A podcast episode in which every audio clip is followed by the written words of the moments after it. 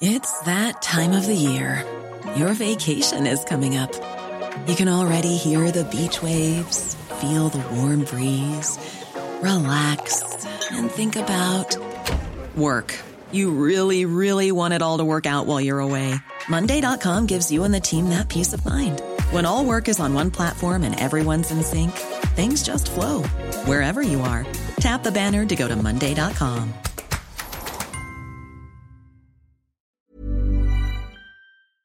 Today's episode is presented by Lloyds Banking Group. Everyone deserves a safe place to call home. That's why Lloyds Banking Group has championed the social housing sector for decades, supporting more than 340 housing associations across the UK. Hey everyone, welcome back to EU Confidential. I'm your host Ryan Heath, the political editor at Politico Europe, and you're listening to the number one EU politics podcast. This week, Angela Merkel has lived to fight another day, but maybe Theresa May will be gone by the time you're hearing this. Whatever the case, the battles of their respective governments are far from over. Merkel's bilateral migration deals will take months to work out. At Politico, we spoke to all 16 governments she's negotiating with, and you can count the done deals on one hand. And the Austrian presidency of the EU is even considering extending Brexit deadlines. That's how late the UK is in coming up with their proposals. But in this episode, we turn our attention to two other fronts. First, the NATO summit next week, where Hurricane Trump threatens to make landfall in Brussels. I spoke to Jens Stoltenberg, the head of NATO, to preview the meeting, and he's got a surprise for Trump. There are more NATO countries that will hit their 2% defense spending target this year. After Stoltenberg, you'll hear from Polish Prime Minister Mateusz Morawiecki, he presided over the sacking of many of the country's judges this week, but he then went to the European Parliament in Strasbourg to launch an EU charm offensive. For context, I spoke to him before last week's EU Leaders Summit. And last but not least, the podcast panel discussion looks at a crazy 48 hours for the members of the European Parliament in Strasbourg.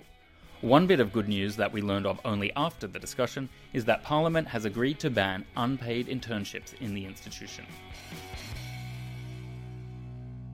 Now it's time to hear from Jens Stoltenberg. Jens Stoltenberg, thank you for joining us on the EU Confidential podcast. Thank you for having me. So, we're chatting here in your office in the new NATO headquarters, and it's a big week for you because there'll be a NATO summit next week.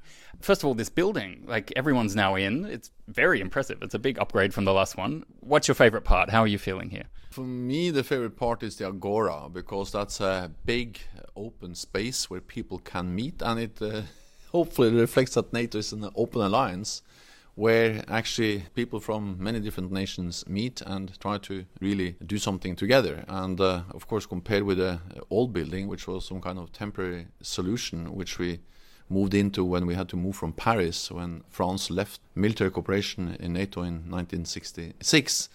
This is a great improvement, and uh, because the plan was only to stay there for some few years, now we have a new modern building reflecting that NATO is a modern alliance for the 21st uh, century. I saw the stage outside. The journalists will love you. We don't have to kill each other now to get the camera shots. We can actually be respectful when people come on in. Now, I guess the thing everyone's been talking about in the last couple of days are these letters that Donald Trump has sent out to all of the, the NATO allies. Tell us a little bit about how you're reacting to those sort of uh, inputs from different allies, and what are you going to do to kind of keep a positive atmosphere and have everyone manage their tensions in the room rather than be bad allies? So, my message to all allies is that uh, actually we have a very, very good story to tell after decades of cutting defense spending, uh, we decided back in 2014 that, well, the world has become more dangerous. We need to invest more in our security. And uh, we decided to stop the cuts and start to increase. And that's exactly what we have done. All allies have stopped the cuts in defense spending. All allies have started to increase in real terms and more allies spend 2% of GDP on defense now than in 2014. In 2014 it was three allies. Now this year I expect eight, eight allies to meet that pledge. Ah, who are number seven and eight? Let us in on the secret. Uh, no, but I mean these are uh, these are estimates. Of course, we will have only final figures at the end of the year.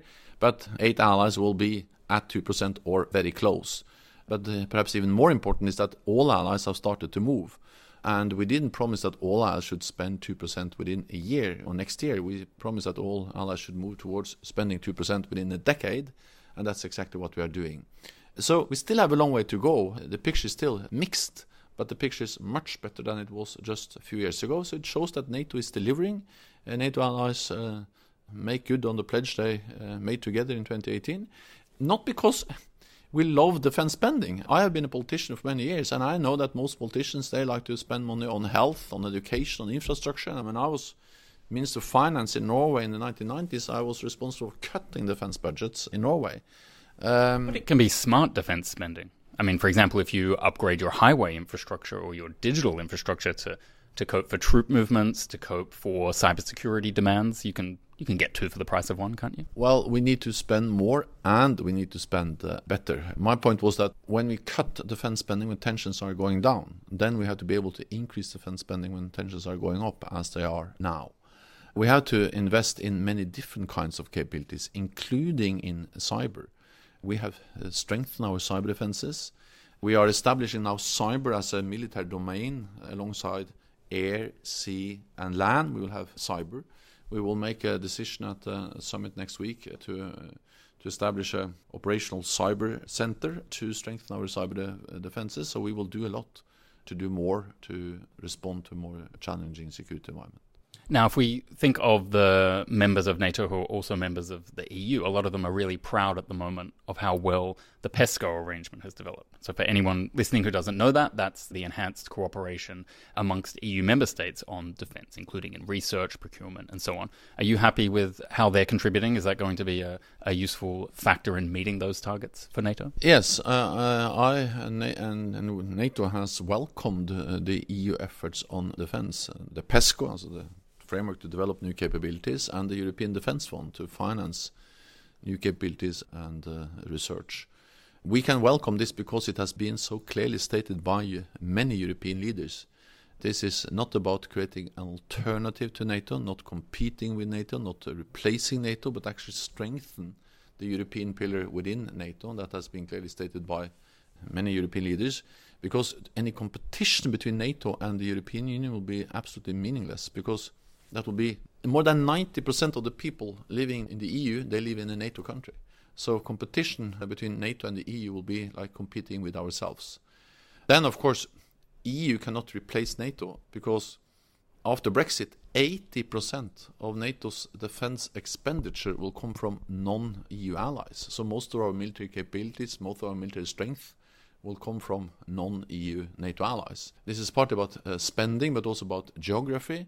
In the north, you have Norway facing the Atlantic Sea, North Atlantic. In the south, you have Turkey, extremely important for addressing terrorist threats in Iraq, Syria. And then in the west, you will have Canada, the United States, and United Kingdom. So this is both about capabilities, cash, military spending, 80% non-EU, but also geography, and uh, therefore a meaningful and strong defense of Europe is only possible with NATO. That might bring us to Russia, which could potentially be a bit of a curveball in some respects for the summit next week. Now, we're speaking at Thursday lunchtime, so things might move on on this next matter by the time people are hearing this conversation. But it was revealed last night that there are two more Britons who are ill from a nerve agent near the previous attack that has been attributed to Russia in March. Have you got any views on that case? What's the role that Russia is going to play in the, the discussions at this summit? Because remembering Donald Trump, the US president, will go on to a meeting with Putin in Helsinki a few days after your summit. I welcome the upcoming meeting between President uh, Trump and President uh, Putin. That is consistent with the NATO policies. We have stated uh, that we are uh, in favor of what we call a dual track approach to Russia. We need strong defense combined with dialogue. For us, there is no contradiction between defense or dialogue, it's defense and dialogue. Because as long as we are united, as long as we are firm in our approach to Russia, we can also engage in political dialogue with them. We don't want a new Cold War. We don't want a new arms race. Uh, Russia is our neighbor. Russia is there to stay. So we need dialogue to try to improve the relationship, to strive for a better relationship. But even without a better relationship with Russia, we need to manage a difficult relationship. We see more military presence, more exercises, higher tensions, and we have to make sure that there are no miscalculations, misunderstandings, incidents, or accidents that can trigger a really dangerous situation. So, military lines of communications, mechanisms for risk reduction, reciprocal briefings on exercises, military posture all of that helps to uh, prevent uh, dangerous situations. So we need dialogue partly to improve our relationship with Russia, but also to manage the current difficult relationship with Russia. Maybe that brings us to a final question around the insider baseball, the Americans would call it, of how NATO works. Because clearly you're in charge of the civilian wing of the alliance, and then there is the military operational wing of the alliance. How do those two parts of the alliance work together around something like a summit? Clearly, the political leadership sets the directions of what the alliance should do, but you need the expert advice, you need the input of the military officers. So, how do you coordinate with them? What's their input around the summit table and, and all of the, the discussions that happen around it? The military, the military commanders, they give us military advice, uh, but at the end of the day, we are an alliance of 29 democracies. We have democratic political control over our armed forces. So that's actually not so very different from what democratic uh, nations uh, do also in other areas where we have advice from the experts, be it in healthcare or education. You listen to the people working in the sector, but at the end of the day, it has to be the politicians that make the decisions. And that's also, of course, the case in NATO or and in NATO allied countries. But their advice is extremely important for our decisions, and they are also implementing our decisions. So when we, based on military advice, decided to have four battle groups in the Baltic countries, we listen to military advice, and of course, when we decide to do that, it is our military commanders that are implementing that decision. When we are fighting terrorism in Iraq or Daesh or uh, Afghanistan, then this is about implementing political decisions, but commanders are responsible for uh, doing that. And thinking about what you'd like to see in the newspapers and on the TV the day after the summit? What's the headline you'd like to see, or the, the top conclusion you, you want the leaders to reach out of the meeting? That NATO has demonstrated uh, unity and uh, uh, continue to deliver uh, security for almost 1 billion people living in NATO allied countries. Jens Stoltenberg, thank you for joining us on this special podcast, NATO Confidential. Thank you so much for having me. Next up is Polish Prime Minister Mateusz Morawiecki. Mr. Prime Minister, the critics say that Poland is isolated inside the EU. There are different approaches with regard to this issue of refugees, and we can ask ourselves how many people from Africa we can accept. One million, okay, 10 million? 100 million. There is 1 billion 100 million people in Africa, and definitely we have to have a completely different solution for issues developed there. We, we need more of a Marshall Plan for Africa. We need to strengthen external borders and also to engage meaningful funds to develop programs in situ in, in northern Africa to avoid human trafficking and so on.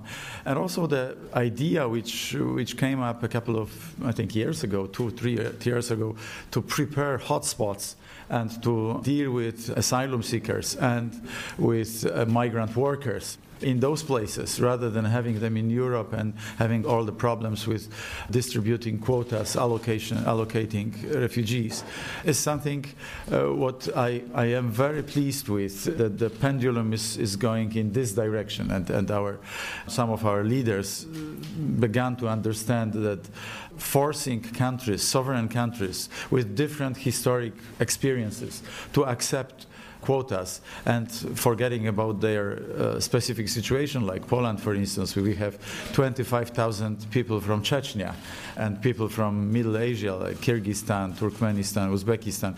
They are coming to Poland, and some of them are asylum seekers as well. This is simply not okay to take one into consideration and disregard the other.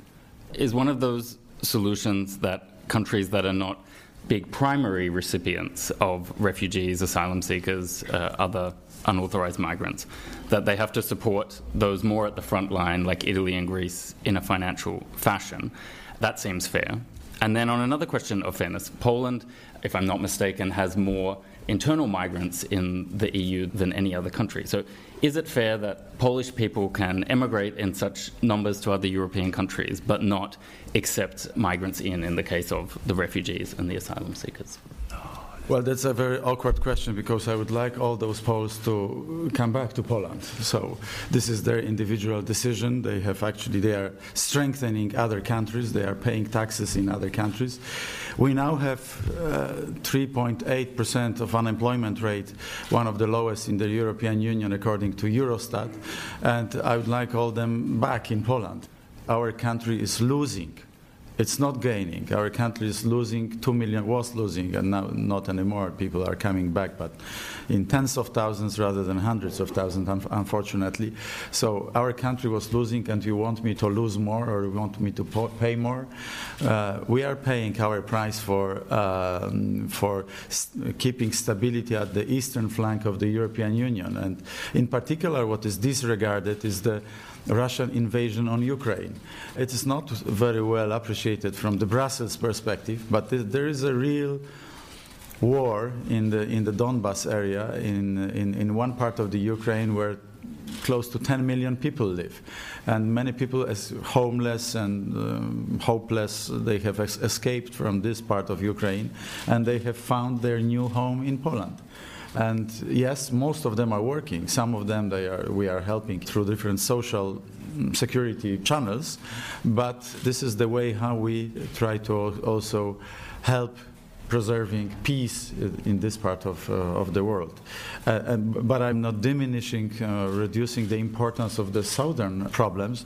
Therefore, we have actually, mm, in cooperation with the European Investment Bank, we have made either the biggest or the second biggest contribution to the European Resilience Initiative prepared by European Investment Bank. This is the European Resilience Initiative is going to be a, quite a mm, big fund to deal with the problems. A little Marshall Plan for Libya and Syria, very much needed to rebuild hospitals and schools and basic infrastructure. And we want to participate in this. And if people decide in Brussels that we have to put more money uh, for those funds, I'm, I'm, absolutely ready to do so uh, in, immediately.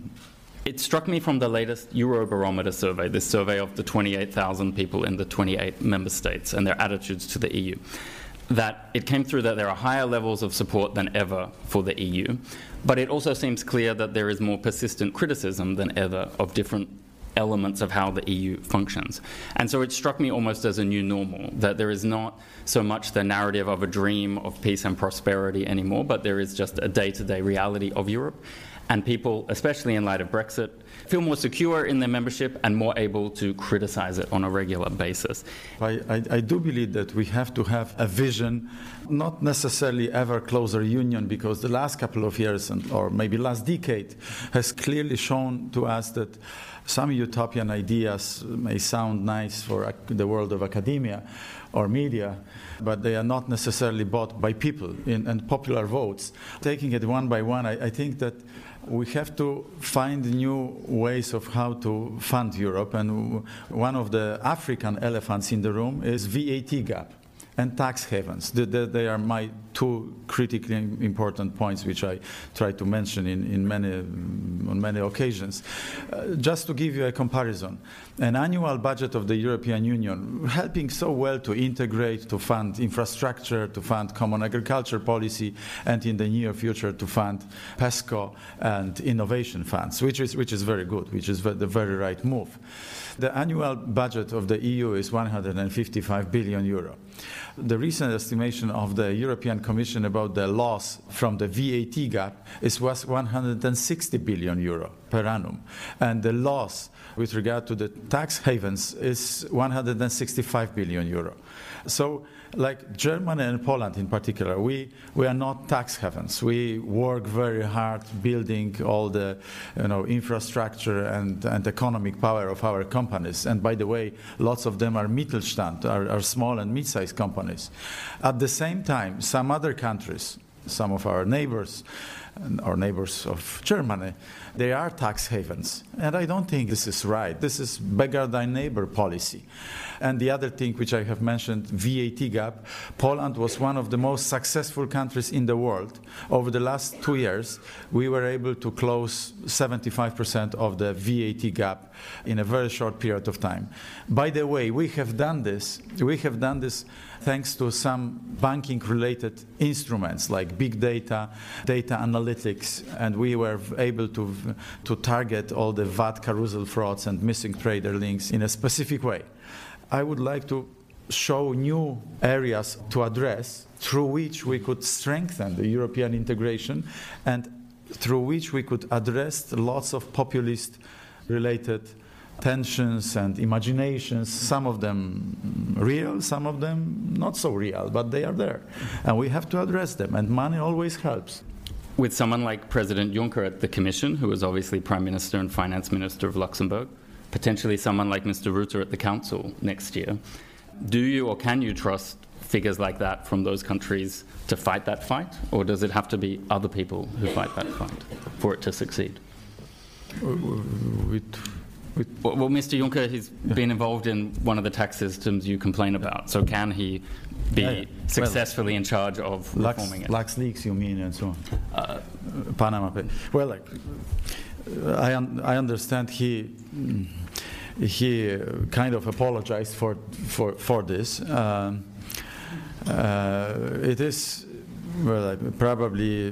Well, I, I think Jean Claude. I, I, I, spoke with him many times. I, I, find him very sensible, very experienced, and, and forward-looking politician. So I, I take glass half full rather than half empty. And what was in the past, I, I don't want to drill too much deeply into this. I, I just would like to have our system where we create more competitiveness in Europe through natural Schumpeterian mechanisms rather than through tax havens advantages. There is one policy which is uh, very successful uh, and related with uh, the name of Jean Claude Juncker. This is the Juncker Plan. This is the European Fund for Strategic Investment. And here we have also a very good example of how sensible policies based on market rules can change the uh, investment reality around it. And the investment gap in Europe was estimated by the European Investment Bank to be on the level of 680 billion euro in 2016 alone. Even if this is uh, very difficult to close the, the whole gap, the whole investment from the Juncker plan, close to 300 billion euro, has enormously contributed to allocate capital in the infrastructure and some energy efficiency and some other some other areas. So I think in Europe we also need positive examples where we have decided about something and we were able to, to deal with this appropriately. And, and this is one example of, of, of such a kind. So I'm very supportive. Let's imagine that robots and Internet of Things and machine learning and even artificial intelligence will really, to some extent, happen. Uh, it is happening. Robotics is, is happening right now as we speak. And if it is so, robots is technology, technology is capital. Like, who has to have the benefits of this whole technological development? It has to be much more widely spread through different social contract. The post Second World War social contract is over. It's kind of obsolete. We have to find a new social contract, including the robotics and the new implementation of new technologies, but also how the profits, income coming from this is distributed. And we have touched on this to some extent through the tax havens in particular.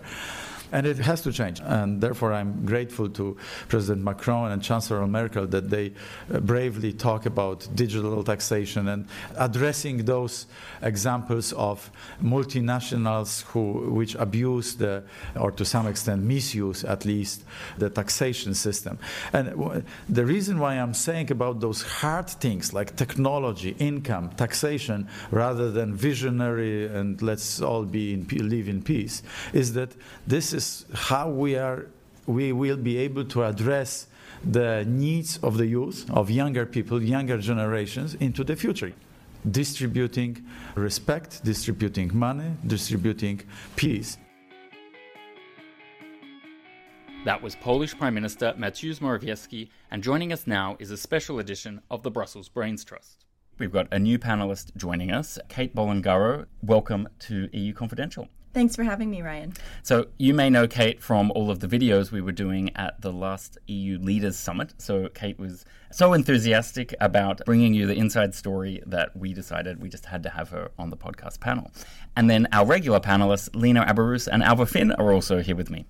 Good morning, Ryan. Good, ha- lovely having you, Kate. Yeah, hi to all. So, we have got I don't even know what you'd call it. It is a cascade of interesting activities at the European Parliament this week, worthy of LOLs, worthy of WTF moments.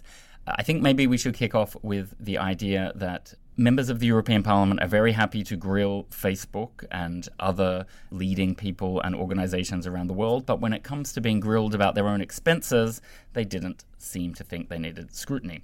So, a little bit of background. European parliamentarians get 4,400 euros a month on top of their salaries for general expenses. And that should go to things like having an office back home or paying for the sort of things that allow dialogue with constituents. But we don't know, really, because there are no receipts. Ladies, what do you reckon?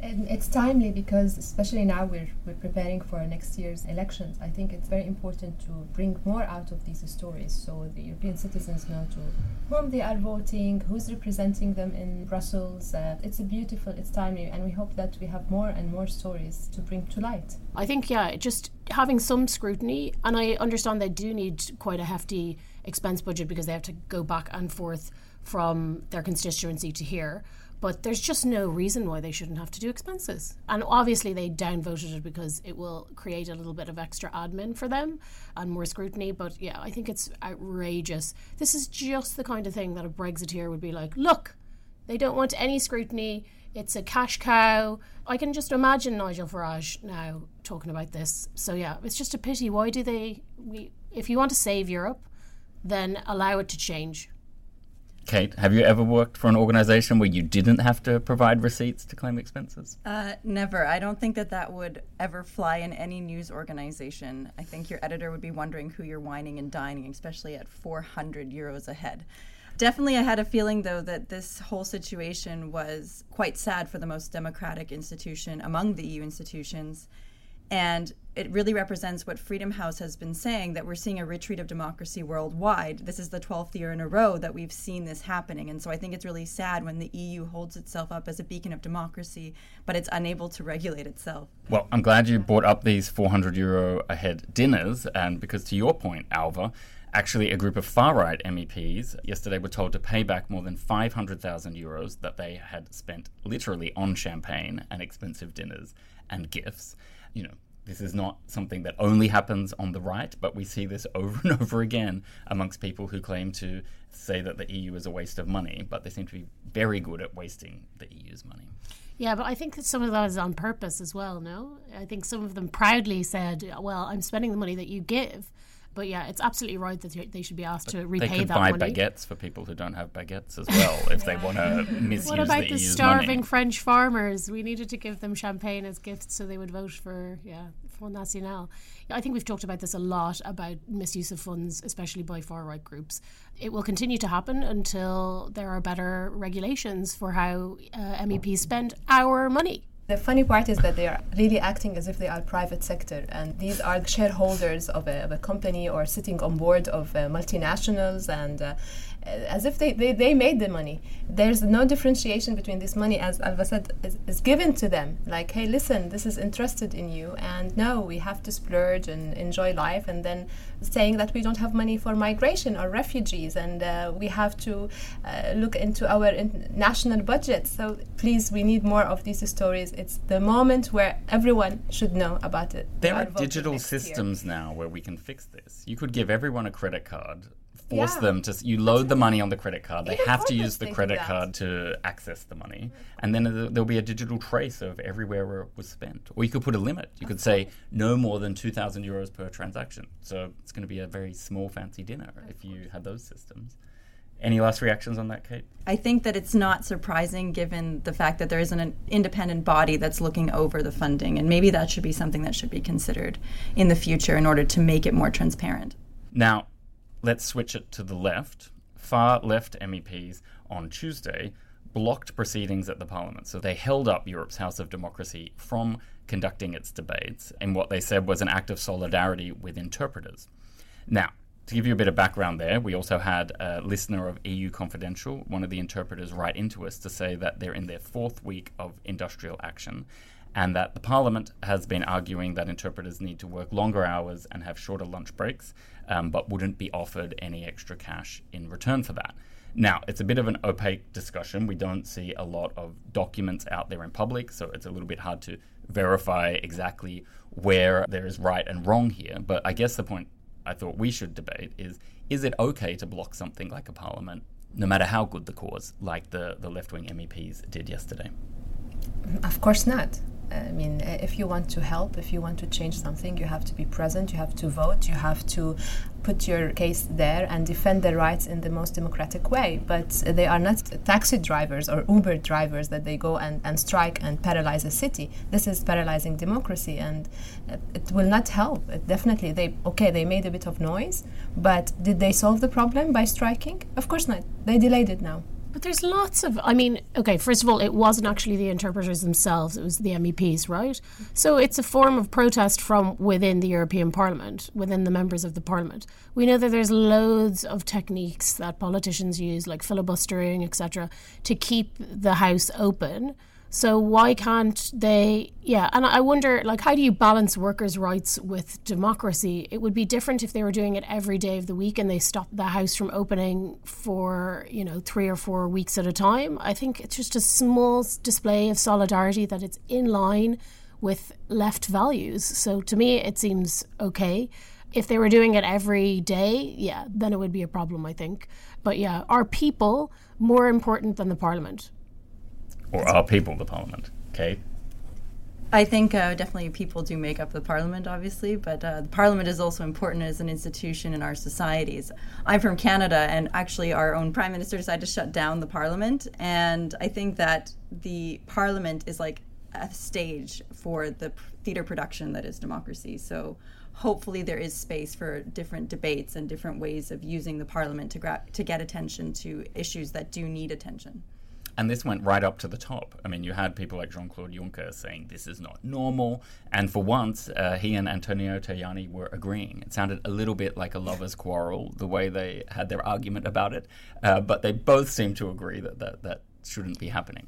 And I think the thing as well is when you do a demonstration on workers' rights, a lot of it is to show how invaluable your job is. So maybe it was a little bit of that as well. You know, the and literally to make the point that um, this person made in their email, we need uh, multilingualism to make Europe work.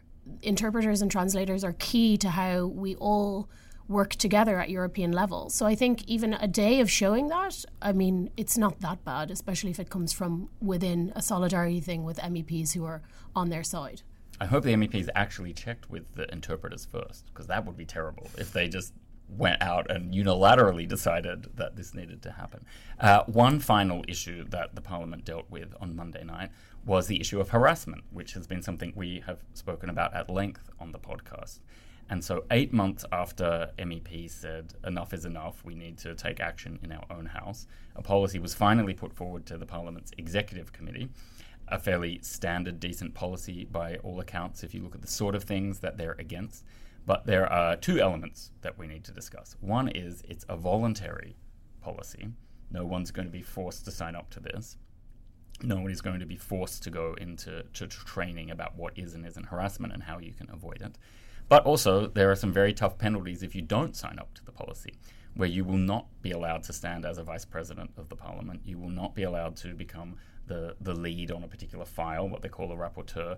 You won't be allowed to go on overseas trips, and you won't be allowed to negotiate on behalf of the parliament with other EU institutions, which sounds like a really tough policy, except for that voluntary bit. What do we reckon about the idea of that policy? Well, I think that the idea of making it voluntary kind of trivializes the debate because while it's a tough policy, there are some great measures in there. It doesn't necessarily lend seriousness to the cause when you put voluntary in front of it because then people automatically assume that it's something that maybe should not be taken seriously. I'm a journalist. I've been covering these halls of powers now for over a year and a half and I've definitely been in situations myself, which I'm sure you've also discussed at length on this podcast and every woman in Brussels and even men as well have all faced harassment at some point. And I think that trivializing those experiences is not a good way to start a legislative process it has two sides for me. I, I think it's really good that uh, somehow indirectly they are obliged to sign it because they are so ambitious, they are so selfish, they want to move up in their careers, they want to have positions in within the parliament and their committees and their groups. And that serves the whole approach of the, the harassment, uh, no harass, harassment um, campaign. But in the meantime, it's sad because they don't take it that much of a serious issue that they need obligatory to do it. It's like a sort of like my personal values, my personal integrity, my party's uh, integrity, my, my my members, my th- th- this is this is the, the, whole thing. But from from a succeeding or let's say uh, the result uh, justifies the mean. The end justifies the, end, the means. Yeah. So um, I'm I'm right, like really I have struggled here. Alva, our final word. It's not really zero tolerance, is it? I mean, that's where most sexual harassment policies are heading. It's illegal, actually, to sexually harass someone. And I wonder what the reasoning for making it voluntary was. Do you know? I think it, well, I don't want to speak on behalf of a body that I'm not representing, but I understand that it's around the idea that you can't bind a parliament or parliamentarians to a particular course of action. So it goes down to this kind of uh, existential question about who can force a parliamentarian to do something. Well, I mean, parliamentarians are covered by laws. We have laws against sexual harassment. So I, I mean, it's another case hmm. of. Well, those laws proved insufficient. Clearly, that's why they're debating having some kind of extra monitoring in the House. Sure. But still, I mean, some of these things are legally binding on them anyway, right? They shouldn't be sexually harassing people. And maybe it's about avoiding sexual harassments or uncomfortable situations, and it goes a little bit further than legislation. But still, this is the second time in the podcast we've talked about parliamentarians not wanting to be bound by the other rules that we're all bound by. No expenses. I can sexually harass whoever I want.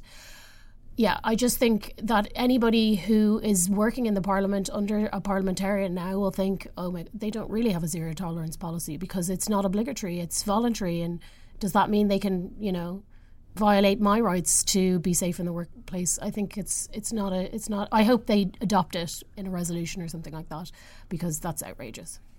I'm going to make a bet that this is not the last time we discuss harassment in the Parliament on the podcast.